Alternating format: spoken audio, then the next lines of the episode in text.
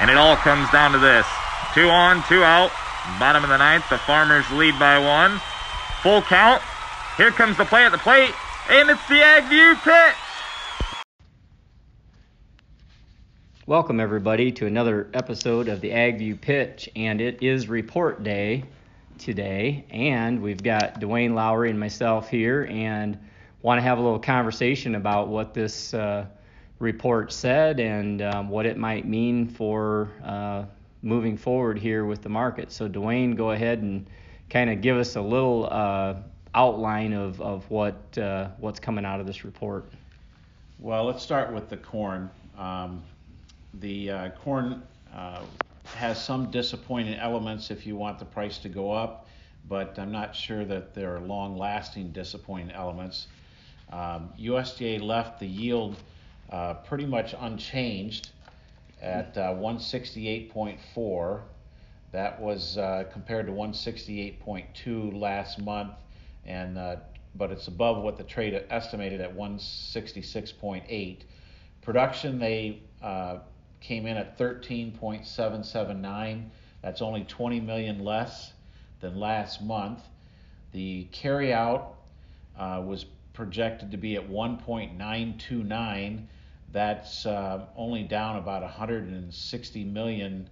Uh, excuse me, that's down about uh, 260 million from last month. I think the trade was looking for something closer to around 1.7, so we're like 230 million above trade estimates. That's a certain element of disappointment. If you break down into the the table from USDA, they uh, minimally lowered the planted acres by uh, uh, 100,000. They lowered harvested acres by a couple hundred thousand. Um, that's not statistically significant, but it's a, a nice little tipping of the hand. The uh, yield, like I said, was 168.4 versus 168.2 last month. The beginning stocks were dropped to 300 million, and we knew that from the stocks report uh, last week. Um, by the time you get through uh, ethanol uh, usage, which they dropped 50 million, and they dropped exports another 150 million, and I'll make a prediction that's the lowest you're going to see for the, the next marketing year of, of any month we get from USDA in terms of their corn export projections. The uh, feed usage for corn, they actually went up 125 uh, million to 5.3 billion. All that ended up with a carryout of, of uh, the 1.929. The average farm price uh, they pegged at 380, which is up 20 cents from last month. I thought that was a little interesting. Um, and um, I want to, I guess, what I want to say about the corn, we're getting, uh, we got a negative reaction from the marketplace uh, after this report came out, and I think that negative reaction is based on disappointment versus expectations, which expected these numbers to be more positive. But I want to look at this and say USDA largely punted on the uh, yield estimates. Uh, just to give perspective, in Monday's uh, crop progress report, corn harvest was 15% nationally, and your key production states were less than that. And if you looked at bean harvest, we were 14% national, and key production states were less than that. I think an argument can be made that USDA did not make any significant adjustment on yield, and it had more to do with the fact that maybe they didn't have enough data considering the lateness of the harvest and the lack of harvest activity in key production states. So I think the the argument could very well be that we have yet to have USDA really fully weigh in on what this harvest uh, yield time uh, estimates are going to be. So I think that um, if we react to the report and the negative price reaction, I think it's important that we put it in perspective that it's a disappointment in, in uh, compared to expectations. It's not necessarily something that's all that negative from a raw data perspective. So do you think you know there's an initial negative response? Do you think you know we can can get that back and this is a flash in the pan on on corn specifically? Yes, I think that's a fair statement. I also think it's a fair statement to say this is not going to be the beginning of a trending lower period on corn. Is you it know, a buying opportunity then? It might be. Um, I think, and I'll talk about it more when we get to beans. I think from a, a speculative standpoint, there's a stronger case to maybe want to be uh, more bullish beans than there is corn. But looking at corn individually, it might very well be a buying opportunity. And if we move the calendar ahead four or five days and we've maintained something in that 375 or area as the bottom side on Dees corn, then I would say that it's with a little bit more confidence that it's a buying opportunity. But I don't expect prices to fall very much. And I'm going to give you a, a uh, that's based on probably somewhat of a technical opinion, but also I'm going to give it to you a fun, fundamental perspective. We're going to have a long, drawn out harvest. We have cash basis that is still um, much above historical norms, uh, seasonal norms, and uh, cash buyers have a mindset that they need to buy corn whenever they get an offer because they don't think they're going to be able to buy much through the harvest season. I think that's driven by an understanding that storage space is not really a problem. I think it's driven by the idea that um, most farmers are looking at yields that are less than last year. We can argue about how much, but most of them are less, in some cases by a decent amount. And the prices that we're given right now just don't seem attractive enough for the producer's operation on a net profit return that makes him super anxious to sell at harvest time. And so, you know, nothing in today's report is going to cause a farmer to go out and say, well, I didn't want to sell it yesterday or or at at uh, 10:45 this morning, but now that it's you know 13 cents lower, I, I want to go sell it. I don't think that's going to happen. You know, we do have seasonal weight of harvest. Eventually, harvest will expand. Uh, basis might try to weaken from the, the lofty levels we have right now, but um, it's going to be drawn out enough that I, I think it's still going to be very difficult to have the cash market break very much. And so I think the market will be well supported. I also think that the speculator has not does not have has not had a large long position in the corn market and so therefore I don't think you have the liquid uh, threat of a multi-day liquidation period and I think that uh, the large specs have been short corn with some signs that they're looking to get out of shorts in general they've significantly covered bean shorts. They're probably going to get long beans. They've covered some corn shorts. I don't think anything about this environment makes them want to go add to corn shorts. So I don't see the downside energy on weakness here really building much momentum. Okay, so um, you talked, you mentioned basis there. Um, the the short term negative reaction on the on the flat price side of things is probably a good thing for basis to be better and strengthened. But what do you think? I mean, if do you, do you I mean, do you really think basis is gonna gonna continue? I mean, we've we've we've heard and we've seen locally um, about continued basis improvement. I mean, do you think? You know, what's your thought there? Well, I don't know how much more it will improve from the spot bid, and, and uh, eventually that spot bid will soften for a period of time as we expand into corn harvest. Um, but uh, it's still a situation. We're not going back to a normal level of, har- of basis. We're going to stay with a firm, elevated uh, basis levels versus normal. And once the crop is put away, whatever weakness we did have, it's probably going to come back again. Mm-hmm. And so I think that firm basis tone is probably here to stay. And the one possible exception for that will be some sort of an aggressive futures market that takes you to 420 and above Dees corn. And with the market down, you know, 13, 14 cents today, now all of a sudden that's 40 cents away. That's mm-hmm. it. Still could happen, mm-hmm. but uh, you know, right right now that's about the only way I see basis falling very hard. The other thing I wanted to point out about the corn market, we're all going to be dis, you know disappointed that corn was 13 or 14 cents lower today, and I get that. It's understandable. But it's important to put in perspective. The, the December corn had a 44 cent rally from the early days of September to right now.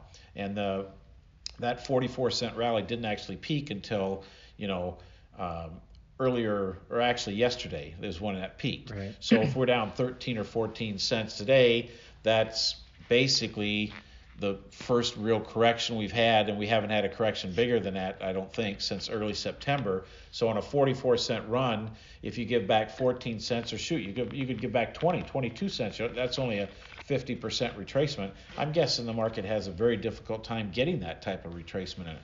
So the market overall is healthy. It's performed well. We get a correction, reaction to the report. I'm not sure it's a long-lasting one. Okay. What about soybeans? Um, you know, on the report, and, and where do you where do you see things going here um, on the soybean side of the equation? Well, again, USDA did not alter the uh, soybean uh, numbers very much in terms of production or yield.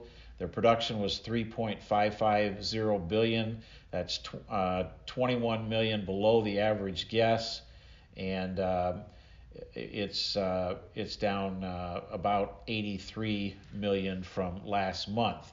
They did lower yields by one bushel an acre. Um, I don't know this for a fact, obviously, but I'm suspicious that that bushel an acre is more a reflection of the the adjustment they made in last year's yield numbers in the stocks report last week on that day of that stocks report last week. And I think that's what this is. So if, if you happen to be somebody that feels national soybean acre or national soybean yields need to be lowered, I would say you should be confidently looking forward to November and thinking that adjustment is still yet to come. I still am under the opinion that with harvest progress less than 15% nationally, less than even less than that in the key production states, that USDA didn't have enough data to make a strong statement about uh, changing 19 yields. If that is true, um, and you go back to what the yield trends have been, we might still be set up for a notable correction or a lowering of national yield in, in beans here. And, and also corn. And possibly also in corn, correct. And so that still might be ahead. And I think that storyline uh, might build, build a little traction over the next few to several days as people kind of think through these numbers. Um, so the, the yield, well, like I said, was down. Uh, about a, a bushel. The uh, harvested acres they lowered slightly as well. I think 300,000. Um, and I thought that was interesting. I think some people had thought they might eventually raise those up a little bit. So I thought that was uh, a supportive feature. The uh, crush, they uh, raised 5 uh, million bushels, so largely unchanged. They left the exports unchanged, which, by the way, is already on the low side. And with China, China active uh, buying beans recently. Um, I still contend that they're buying them not as some goodwill gesture. They're buying because they need them. And uh, if they if it, if that was not the case, um, they would be buying a different origin. So I think the the uh, bean demand balance sheet has got the worst demand we're going to get. I think from here forward we're going to get better demand numbers. And then when you threw all this together, they end up with ending stocks at 460 million. And that's down from September, which was pegged at 640. And the trade had expected uh, ending stocks to be at 510, and we come out 460. So we're 500 million less on ending stocks. That's 10% less than they expected. And you know, to put that in context, it's important to realize we spent an entire year with a billion bushel carryout number, and we spent virtually the, almost the entire year expecting that this year that we're entering now to have another billion for that marketing year or maybe higher. So this is still saying that. I also want to say, go back and put this in perspective. The beans had from early September till uh, just you know moments before the report, they were on an 80 cent rally. And if a speculator was looking to buy beans on a break and some comfortable, confident, you know, deeper correction that he could feel good about, um, he never got it. He never got those beans bought. And so, uh, at uh, minutes before today's report, we're on an 80 cent rally. And then minutes after the report, we're still on that same rally. We made a new high, and we haven't had a deep correction. So, you know, is there anything in today's reports that's going to cause the marketplace to say, well, this is a flash in the pan, and uh, whatever strength we had in beans, it's not going to last, and, and this is it. It's all over. We're going to focus on harvest pressure. I don't think that's the case. I think the other side is there's actually some, you know, foundational things that have been happening in beans over the last few weeks, um, and I think it's been Um, you've seen the large specs cover shorts in a fairly aggressive manner, and that's something they did not do throughout the summer growing season. And here it is, harvest time, and they're, I'm sure by now, out of shorts and probably going to build into a long position. So the bean market looks pretty good. Um, the other thing I would like to summarize a little bit before we get into a discussion, Chris, is the fact that I want to draw emphasis to, to the idea that I don't think USDA addressed yields in this report because of the the uh, amount of harvest that's done. If that uh, is still to come, and we see corn and bean yields both lowered, and we already got bean carryout down to 460, it, it, re, it remains very possible, plausible, if not, uh, I would say, ar- argue likely, that sometime between now and next spring, we're going to have an acreage battle discussion. Rather than being where we thought we were, say, 60 days ago, where everybody was going to plant wall to wall corn and people were worried about 95 million or 100 million or whatever number you wanted to throw out there for corn acres, that narrative is changing. And uh, as the price adjustments uh, unfold here, where beans gain on corn in some way or, or fashion, um, we can't have either of those yields drop very much in 19 and and then still avoid an acreage battle. If we get the mm-hmm. acreage battle discussion, that's really friendly beans because many Midwest farmer calculations over the last year have probably you know and every every operation is different but just lumping it together there's probably $50 an acre more profit growing corn than growing beans if people just use some benchmark numbers and well, that fifty dollars an acre, you, uh, that's approximately a dollar a bushel. Beans have to go just to get themselves back to even. if you get a battle of acreage going on where corn happens to rally,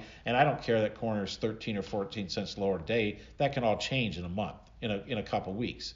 But if you get 20 cents onto corn, that's that's uh, another 40 bucks an acre, which is another 80 cents that beans have to rally. So it doesn't take much strengthening in corn that if there is an acreage battle storyline to go with it, all of a sudden we've just talked about a dollar eighty that needs to go up in beans just to make all this work and turn into an acreage battle. That may sound absurd, but it, it really isn't that absurd, really. Another component to that, though, too, possibly, Duane, isn't it that if the corn yield doesn't drop as much as the bean yield does either, right? On on this current harvest, so say we see beans take a couple more bushel off, corn stay the same.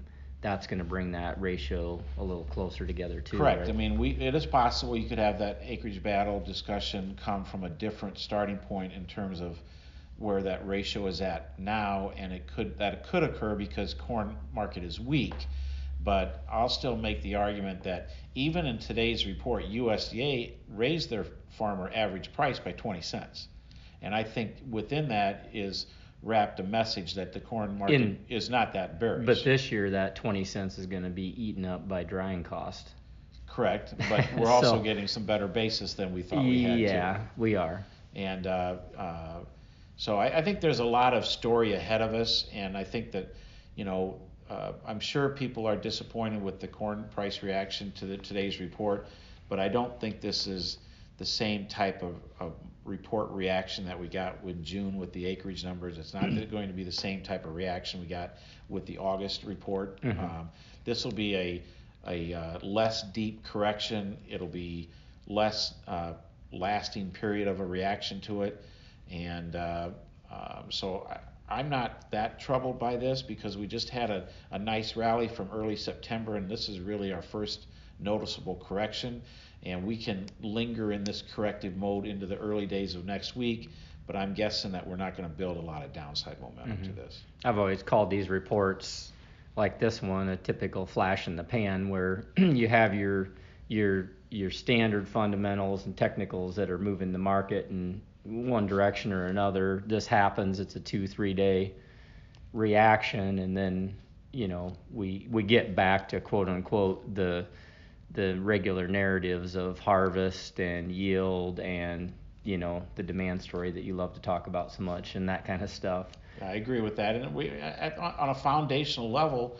We still have a firm basis tone, and the, right. I'll guarantee you that as much as the farmer doesn't like this market being down after this, this report. The cash buyer hates it Oh, even more. yeah, exactly. Because he's not going to buy any corn It's- here. it's- he now he's wondering how much more am I going to push? Am I just going to keep the spot bid and just ex- extend it week by week until I Yeah. finally get some corn to move? But they're concerned that they're going to uh, really struggle to get anywhere close to their no- normal. Well, short term, this is going to give us even more basis opportunity because a lot of people aren't going to want to sell on a, you know, 14, 15 cent down market or whatever we end up with the next day or two. If it's lower, that is, like I said, the the buyers don't want to see that, but it's going to give um, some of these farmers that are able to get out and get some corn out some opportunities for basis. I agree with that, but it is also true that um, after the the what rains move through the Midwest here in the next 48 hours, looks like we got a little bit better window, and eventually, so. eventually, yeah, eventually harvest expands, and then more farmers get going on corn, and then there's contracted bushels that has to come. It's going to be a slow process, though, like you've said, because of the moisture and because of a lot of other issues. You know, there's some areas where it's where harvest isn't going to be as delayed, but you know, there's a lot of pockets where it's pretty wet, and not only is the grain wet, but the ground is wet. You know, And and I've been hesitant to get too excited about locking in basis um, because I I feel that this firm tone is something that we're probably going to have through the winter period with only a temporary disruption during the harvest. But if you happen to be a producer and you can harvest corn or you are harvesting corn now and you have some you know good spot bids or you can get them to push some additional or give you some or favorable you have some terms hedge to arrives there, or or, something you have like something that. hedged on the board. you know, there there is an opportunity here that you might uh, want to lock in some of that basis on those kind of bushels before you get a little bit of a downturn in basis from expansion of harvest. But looking at it from a bigger picture, um, I think we're going to continue to have a, a firm basis tone and whatever weakness we get during gut slot harvest, and there will be some, um, it'll probably be Mhm. only temporary. Um, so um, that's kind of how I see the reports. Um, even the beans, again, you know, we're on an 80 cent rally. We've not had anything deep for corrections. People that wanted to buy beans could never get a deep enough correction to feel good about it. And so now we get a report out that I would argue is foundationally uh, uh, constructive. And uh, I think that if we get any type of corrective activity just because of reports behind us, and, and maybe some will be disappointed that the market didn't maintain its initial post report reaction of strength. But again, put it in perspective. You had an 80 cent rally without much of a correction, and now you get some weakness after the report comes out. So, what if that lingers for some days going into early next week? Overall, this is a constructive pattern. Overall, the, the balance sheet is moving in the right direction. Uh, we got China buy-in, which 30 days ago people didn't think was going to happen. Um, we, uh, you can continue to find stories about China being aggressive in in doing things to shore up their pork production industry, Mhm. and, and they are determined they're going to get that done. So there's there's a lot of constructive things that that uh, should keep any weakness to a, a relative minimum here. So I, I think that to the extent you know people are disappointed in today's report or price reaction, put it in perspective, and and I think uh, this is not going to be a long-lasting period of weakness. Great. Well, I think this has been a good conversation. Any any um, final questions I didn't a- ask, and we'll get this wrapped up Uh, that you can think of. No, not that I can, uh, not that I can think of. Um, uh, the last thing I'd want to say, whether the market is on a down market or it's on an up market, yield variability is very wide across the Midwest, probably wide even within the footprint of your own region. Okay, Mhm. so wh- whether you're listening to Chris and I talk about price levels or somebody else, or you read an article about it, or you hear a neighbor talk about a price, your marketing decisions need to be based on your own numbers. Uh, you know, what's your what what's the basis you can get in your region? What's the what, how, what's the yield look like on your operation, your costs? You got to make those decisions based on your own. If you base a decision because somebody thinks futures going to a certain level or a certain level is a great price, how how, how does anybody know that? Basis levels are too different from one location to the next. Yields are so different from one farm to the next within the same location. Don't get caught into a trap of uh, missing sales opportunities that are given to you either by basis or spreads or futures or whatever, or maybe a combination of yield. You had a good yield, you know. Make sure you run through the calculations and focus only on your own operation. Yeah, sometimes trying to get that extra two or three cents can cost you 20 cents. Or make you wait a long time to get Yeah, to get back to that level. So, well, hey, Duane, thanks a lot for the conversation. I appreciate your final comments there too, because that, that echoes the AgView Solutions motto of, of run your business based on your own numbers, and I think that's really a, a key thing. And so um, we'll be back on Sunday again with a market update and outlook for the new week, and unless something wild and crazy happens. Uh, the, the very end of this week. So thanks a lot, Duane. Appreciate it. Thanks, Chris. You bet. And thanks everybody for listening. And we will catch you again next time on the AgView Pitch.